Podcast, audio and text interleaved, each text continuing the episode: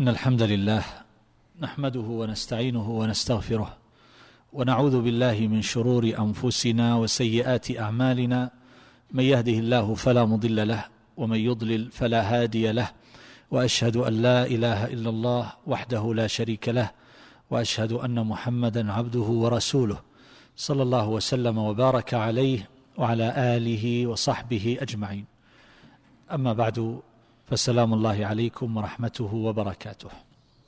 أيها الأحبة هذا الذكر الذي نغفل عنه كثيرا ونتشاغل بأمور مفضولة لا تقارب فضله ومنزلته وخير الأعمال وأزكاها. فنحن في تجارتنا مع الله تبارك وتعالى. في سيرنا وسفرنا إلى الدار الآخرة. وهذه الأعمار القصيرة نحتاج إلى معرفة أرجح الأعمال وأفضل الأعمال وأجل الأعمال من أجل أن نتشاغل به. فيكون قدوم العبد على ربه جل جلاله وتقدست أسماؤه بتجارة رابحة بتجارة وأعمال تثقل موازينه. وهذا من الهداية التي يهدى إليها العبد وهو داخل ضمن الهدايات التي تحت قوله تبارك وتعالى فيما نردده في كل ركعة اهدنا الصراط المستقيم. فمن هذه الهدايات أن يهدى العبد إلى أفضل الأعمال إلى أجل الأعمال. قد ينقضي العمر بعمل مفضول بعمل قد يكون غيره أولى منه. ونحن نعلم أيها الأحبة أن من أجل الأعمال أن تبذل النفوس رخيصة لله وفي سبيل الله وأن يبذل شقيق النفس وهو المال لله وفي مرضاة الله جل جلاله. هذا من أجل الأعمال وأفضلها إلا أن الذكر أفضل من ذلك كله. وهو أمر لا يكلفنا شيئا. وقد ذكرت طرفا من ذلك نماذج كثيرة في مجلس بعنوان أيكم يعجز عن هذا. النبي صلى الله عليه وسلم يخاطب أمته ألا أنبئكم بخير أعمالكم؟ يعني بأفضل أعمالكم. فإن خير هنا مراد بها التفضيل بخير أعمالكم يعني بأخير بأفضل وأزكاها عند مليككم والزكاء ينتظم معنيين الأول الطهارة والثاني النماء أنماها الذي ينمو عند الله عز وجل. والأعمال نامية فإن الله يربي لصاحب الصدقة صدقته. لكن ما الذي يكون أزكى عند الله جل جلاله؟ الذكر. أزكاها عند مليككم وأرفعها في درجاتكم. الخطى إلى المساجد يحصل بها رفع الدرجات. أعمال متنوعة يحصل بها رفع الدرجات. ولكن ما هو الأرفع؟ ما الذي يرفعنا أكثر. لاحظ وخير لكم من إنفاق الذهب والورق يعني الفضة. أفضل من إنفاق المال الذي هو شقيق النفس. وخير لكم من أن تلقوا عدوكم فتضربوا أعناقهم ويضربوا أعناقكم. هل هناك شيء أفضل من هذا؟ قالوا بلى يا رسول الله فأوجز الجواب عليه الصلاة والسلام بقوله ذكر الله. ذكر الله أفضل من هذا كله أفضل من بذل النفوس وأفضل من بذل الأموال وما دون ذلك من باب أولى. يعني أفضل من الصيام أفضل من أعمال صالحة كثيرة. بل أيها الأحبة إن النبي صلى الله عليه وسلم لما سأله رجل وأخبره أن شرائع الإسلام قد كثرت عليه. قال فأخبرني بشيء أتشبث به شيء أتمسك به. أريد عمل يكون راسا. أريد عملا يكون عليه المعول.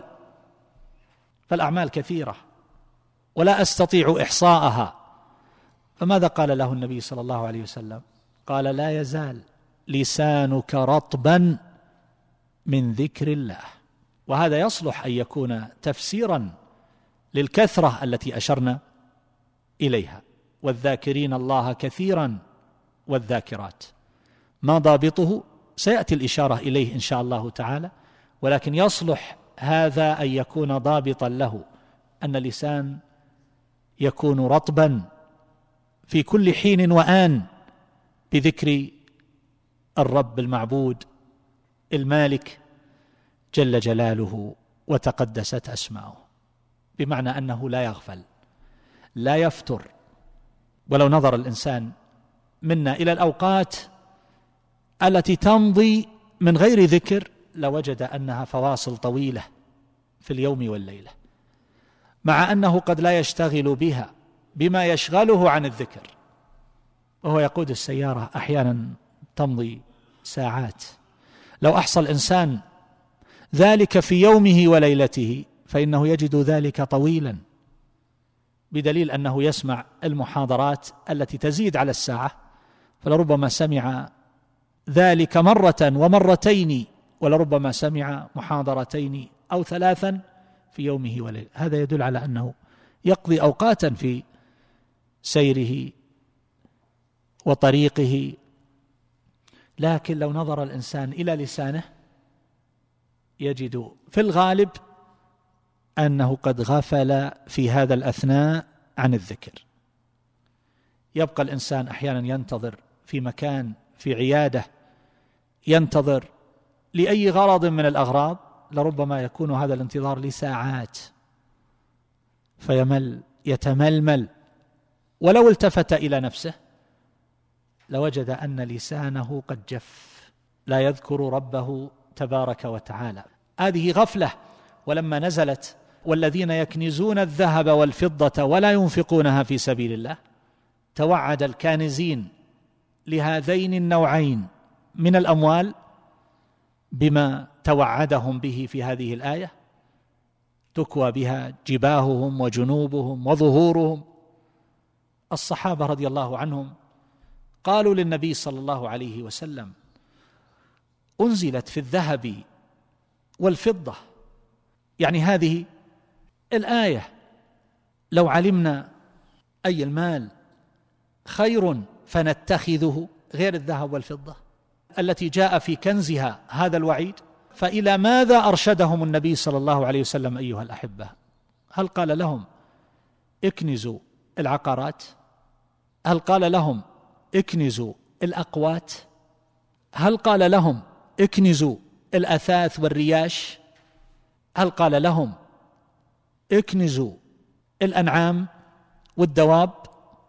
قال لهم النبي صلى الله عليه وسلم لما سألوا عن أفضل المال من أجل أن يتخذوه قال أفضله لسان ذاكر وقلب شاكر. وزوجة مؤمنة تعينه على إيمانه. هذا الكنز الحقيقي. الذين يبحثون عن تجارات وعن مصادر بديلة تدر عليهم الأموال الطائلة. الذين يبحثون عن الأرقام العالية والأصفار الكثيرة في حساباتهم. هذا أفضله. لسان ذاكر وقلب شاكر. وزوجة مؤمنة تعينه على إيمانه. وأضداد هذه الأمور الثلاثة هي في الغالب تكون سببا لغفلة مستحكمة. هذا الذي يكون حظه جمع الأموال. الغالب أن ذلك يكون سببا لغفلته. عن ذكر الله عز وجل. الغفلة عن ذكره باللسان والغفلة عن ذكره بالقلب. لأن القلب يتشوش. ولهذا جاء عن حذيفة رضي الله تعالى عنه أنه استعاذ بالله من تشتت القلب. ولما سئل عن هذا قال أن يكون له في كل واد مال. والنفوس مجبولة على محبة ذلك ولكن أفضله لسان ذاكر وقلب شاكر وزوجة مؤمنة تعينه على إيمانه. فإن لم تكن كذلك فإنها تشوش فكره وتشغل قلبه وتدفعه دفعا من أجل جمع الحطام والاشتغال باللذات والمتاع الفاني من هذه الحياة الدنيا. بل قال صلى الله عليه وسلم من عجز منكم عن الليل أن يكابده. يعجز عن قيام الليل. وبخل بالمال أن ينفقه. وجبن عن العدو أن يجاهده. فليكثر ذكر الله. هذه الأمور الثلاثة التي هي من أجل الأعمال قيام الليل إنفاق الأموال في سبيل الله الجهاد في سبيل الله.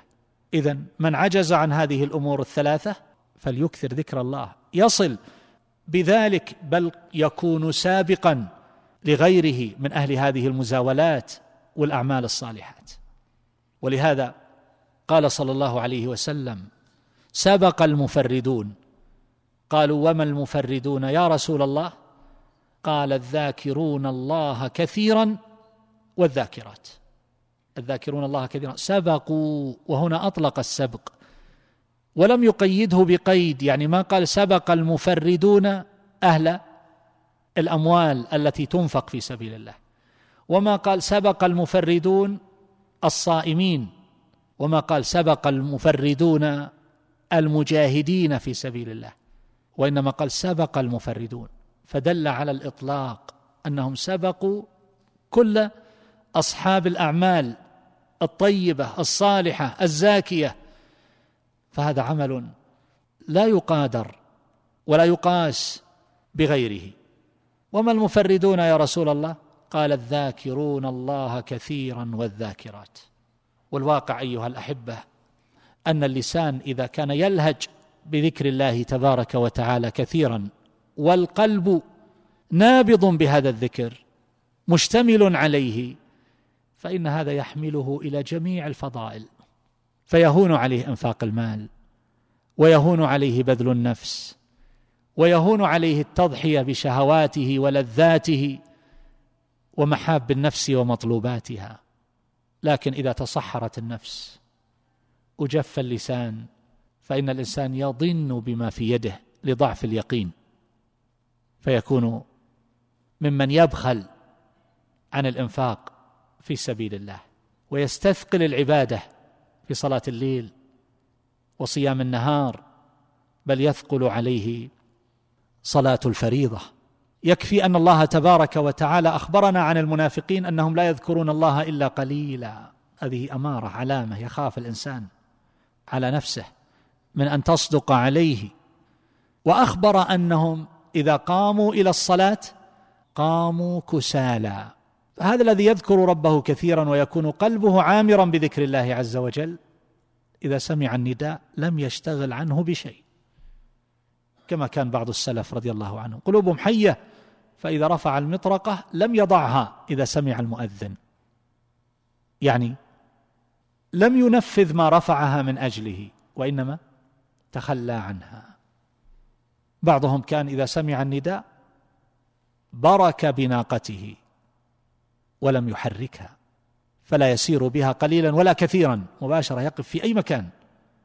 من أجل أن يجيب حي على الصلاة حي على الفلاح. الله أكبر. أكبر من كل شيء يمكن أن يشتغل به الإنسان. وعلى كل حال لو نظرنا إلى ما بين الفرق ما بين الغافل والذاكر لوجدنا البون شاسعا فقد مثله النبي صلى الله عليه وسلم كما في حديث أبي موسى رضي الله تعالى عنه مثل الذي يذكر ربه والذي لا يذكر ربه مثل الحي والميت. الحي والميت. هذان نقيضان يعني لا يجتمعان ولا يرتفعان. الحي والميت الذي يذكر والذي لا يذكر. طيب الذي يذكره ذكرا ضعيفا الذي يذكره ذكرا قليلا ما حاله؟ هذا كحال العليل المريض. وإذا كان بهذه المثابة فلا تسأل. عما يعتوره ويحصل له من ألوان الآلام وما يعرض له من النقص في الأرزاق وما يحصل له من نقص الهدايات وما يحصل له من نقص التوفيق وما يحصل له من الكدر والضيق والحرج وتنتابه المخاوف من كل ناحية فهو يعيش في قلق يتخوف من كل شيء وهذه في الواقع صفات المنافقين يحسبون كل صيحة عليهم لأنه يعيش في قلق دائم يحسبون كل صيحة عليهم وهم لا يوقنون ومن ثم لا يمكن للواحد منهم أن يجود. بنفقة ولا بغيرها. ثم إن ذلك أيها الأحبة يكون سبيلا للنجاة من عذاب الله تبارك وتعالى. ولهذا صح عن النبي صلى الله عليه وسلم ما عمل آدمي عملا أنجى له من العذاب من ذكر الله تعالى.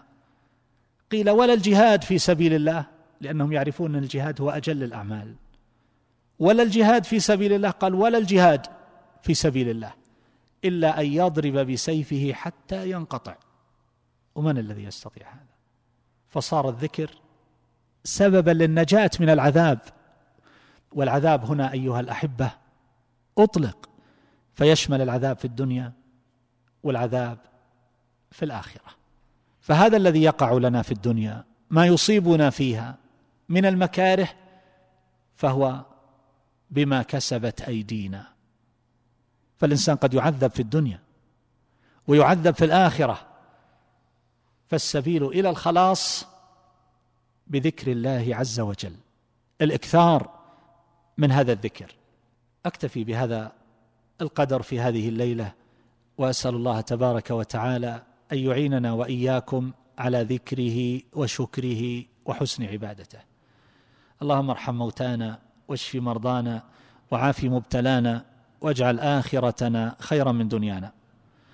اللهم أصلح أحوال المسلمين واشف مرضاهم وعاف مبتلاهم. اللهم انصرهم على عدوك وعدوهم. والله أعلم. صلى الله عليه محمد وآله وصحبه.